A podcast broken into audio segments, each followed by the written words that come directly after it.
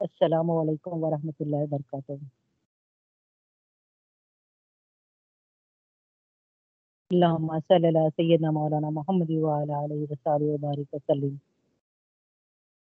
آج ہم دعا کے آداب کے بارے میں سنیں گے، پڑھیں گے کہ کس طرح دعا مانگنی چاہیے اور کیسے اس کے آداب ہیں۔ جس طرح اس سے پہلے ہم نے میزبانی کے آداب، ملاقات کے آداب، گفتگو کے آداب، دوستی کے آداب، اور بھی بہت سارے آدابوں کے بارے میں کیا، پڑھا ہے، سنا، اسی طرح آج ہم دعا کے آداب کے بارے میں دیکھیں گے۔ دعا صرف خدا سے مانگے، اس کے سوا کبھی کسی کو حاجت روائی کے لیے نہ پکاریے۔ دعا عبادت کا جوہر ہے اور عبادت کا مستحق تنہا خدا ہے۔ قرآن پاک کا اشارت ہے، جس کا میں ترجمہ پڑھ رہی ہوں۔ اسی کو پکارنا برحق ہے، اور یہ لوگ اس کو چھوڑ کر جن ہستیوں کو پکارتے ہیں، وہ ان کی دعاؤں کا کوئی جواب نہیں دے سکتے۔ ان کو پکارنا تو ایسا ہے جیسے کوئی شخص اپنے دونوں ہاتھ پانی کی طرف پھیلا کر چاہے کہ پانی دور ہی سے اس کے منہ میں آ پہنچے۔ حالانکہ پانی اسی، اس تک کبھی نہیں پہنچ سکتا۔ بس اسی طرح کافروں کی دعائیں بے نتیجہ بھٹک رہی ہیں۔ یعنی حاجت روائی اور کارسازی کے لیے سارے اختیارات خدا ہی کے ہاتھ میں ہیں۔ اس کے سوا کسی کے پاس کوئی اختیار نہیں۔ سب اسی کے محتاج ہیں۔ اس کے سوا کوئی نہیں جو بندوں کی پکار سنے اور ان کی دعاؤں کا جواب دے۔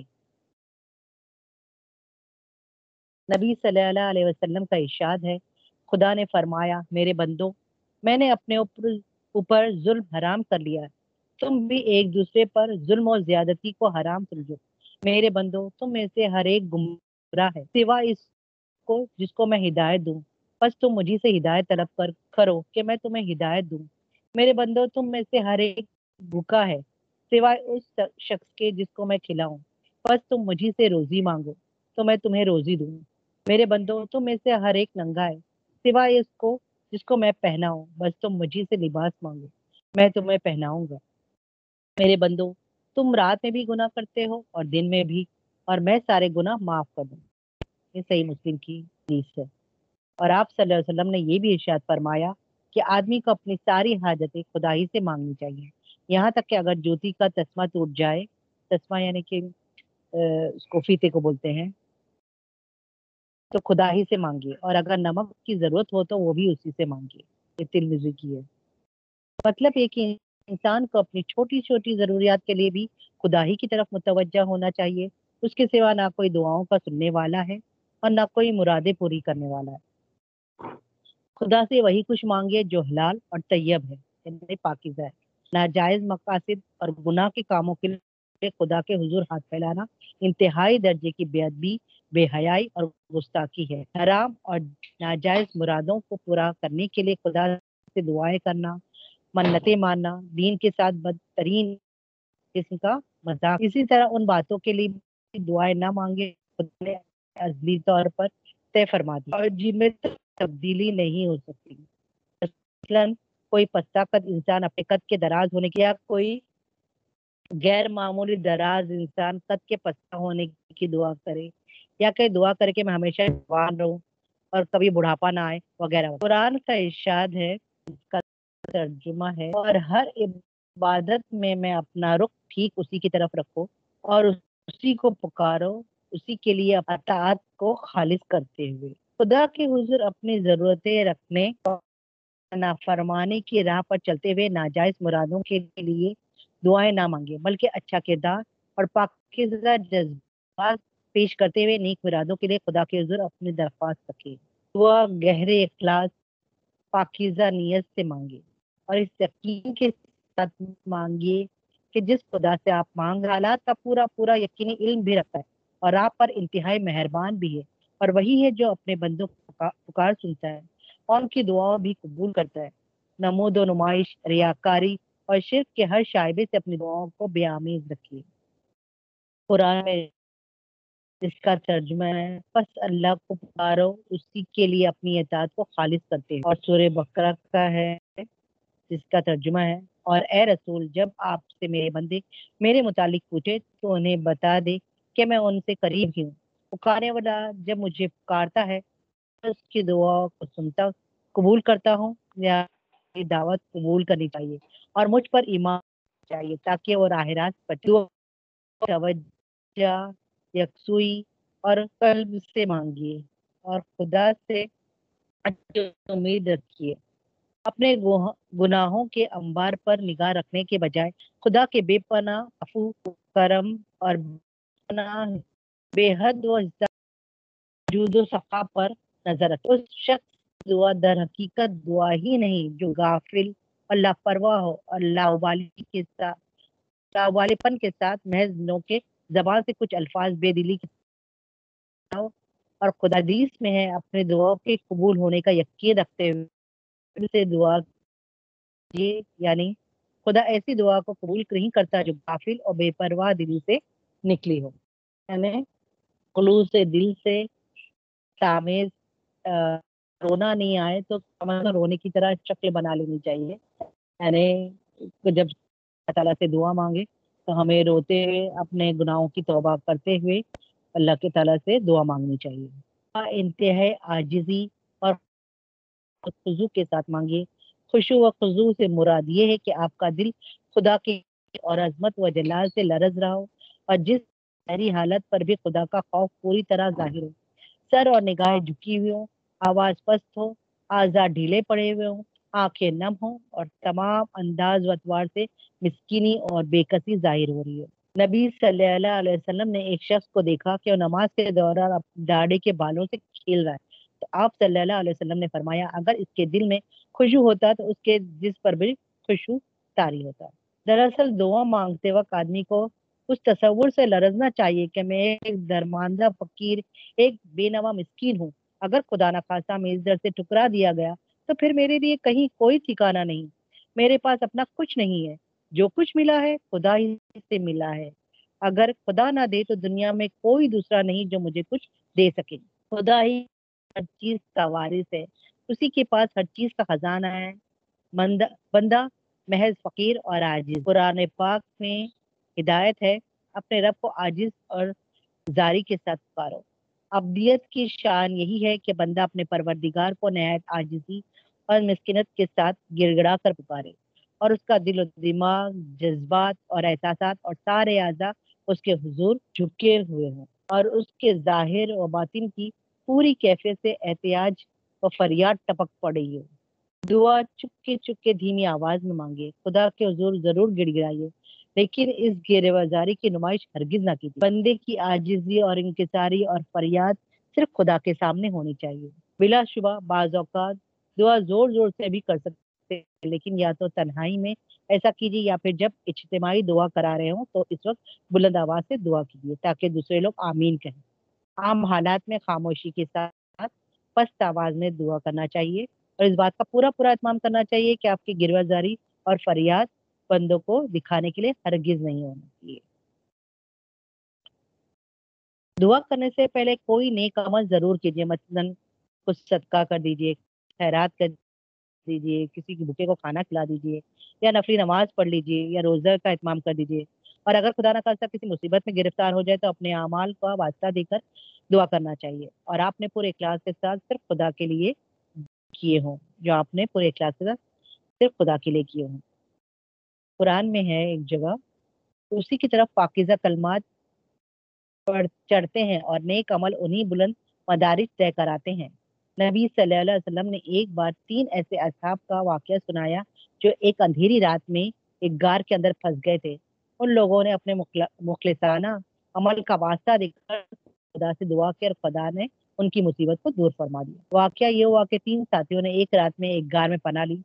خدا کا کرنا پہاڑ سے ایک چٹان پھسل کر گار کے منہ پر آ پڑی اور گار بند ہو گیا۔ دیو کامت چٹان تھی، بھلا ان کے بس میں کہاں تک کہ اس کو ہٹا کر گار کا منہ کھول دیں۔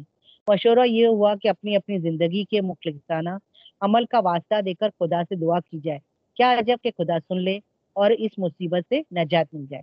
چنانچہ ایک نے کہا، میں جنگل میں بکریاں چرایا کرتا تھا اور اسی پر میرا گزارا تھا۔ جب میں جنگل سے واپس آتا تو سب سے پہلے اپنے بوڑھے ماں باپ کو دودھ پلاتا، پھر اپنے بچوں کو۔ ایک دن میں دیر میں آیا، بوڑھے ماں باپ سو چکے تھے، بچے جاگ رہے تھے اور بھوکے تھے۔ لیکن میں نے یہ گوارا نہ کیا کہ ماں باپ سے پہلے بچوں کو پلاؤں اور یہ بھی گوارا نہ کیا، والدین کو جگا کر تکلیف پہنچاؤں۔ چنانچہ میں رات بھر دودھ کا پیالہ لیا ان کے سر کھڑا رہا۔ بچے میرے پیروں میں چمٹ چمٹ کر روتے رہے، لیکن میں صبح تک اسی طرح کھڑا رہا۔ میں نے یہ امر خالص تیری خاطر کیا۔ تو اس کی برکت سے گار کے منہ سے چٹان ہٹا دے اور چٹان اتنی ہٹ گئی کہ آسمان نظر آنے لگا۔ دوسرے دن میں نے کچھ مزدوروں سے کام لیا اور سب کو مزدوری دے دی۔ دوسرے نے کہا، میں نے کچھ مزدوروں سے کام لیا اور سب کو مزدوری دے دی، لیکن ایک شخص اپنی مزدوری چھوڑ کے چلا گیا۔ کچھ عرصے کے بعد جب مزدوری لینے آیا تو میں نے اس سے کہا، یہ گائے بکریا اور یہ نوکر چاکر سب تمہارے ہیں، لے جاؤ۔ وہ بولا، خدا کے لیے مذاق نہ کرو۔ میں نے کہا، مذاق نہیں، واقعی یہ سب کچھ تمہارا تم جو رقم چھوڑ کر گئے تھے، میں نے اسی کو کاروبار میں لگایا۔ خدا نے اس میں برکت دی اور یہ جو کچھ تم دیکھ رہے ہو، سب اسی سے حاصل ہوا ہے۔ یہ تم اطمینان کے ساتھ لے جاؤ، سب کچھ تمہارا ہے۔ وہ شخص سب کچھ لے کر چلا گیا۔ خدایا، یہ میں نے محض تیری رضا کے لیے کیا۔ خدایا تو اس کی برکت سے گار کے منہ سے اس چٹان کو دور فرما دے۔ خدا کے کرم سے چٹان اور ہٹ گئی۔ تیسرے نے کہا، اب جو تیسرا شخص تھا، اس نے کہا، میرے ایک چچا زاد بہن تھی، جس سے میرے کو غیر معمولی محبت ہو گئی تھی۔ اس نے کچھ رقم مانگی، میں نے رقم مہیا کر دی۔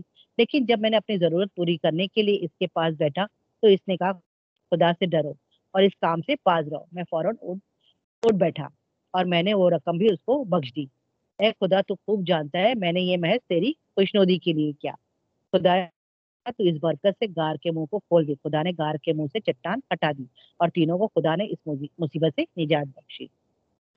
نیک مقاصد کے لیے دعا کرنے کے ساتھ ساتھ اپنی زندگی کو خدا کی ہدایت کے مطابق سنوارنے اور سدھارنے کی بھی کوشش کیجیے۔ گناہ اور حرام سے پوری طرح پرہیز کیجیے۔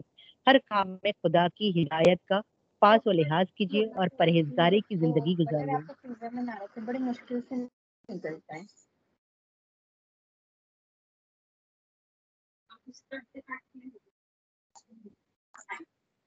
حرام کھا کر حرام پی کر حرام پہن کر اور بے باکی کے ساتھ حرام کے مال سے اپنے جسم کو پاما اپنے جسم کو پال کر دعا کرنے والا یہ آرزو کرے کہ میری دعا قبول ہو۔ تو یہ زبردست نادانی اور ڈھٹائی ہے۔ دعا کو قبول کر دعا کو قابل قبول بنانے کے لیے ضروری ہے کہ آدمی کا قول و عمر بھی دین کی ہدایت کے مطابق ہو۔ اذان ہو رہی ہے، اس لیے تھوڑی دیر کے لیے میں خاموش ہو رہی ہوں۔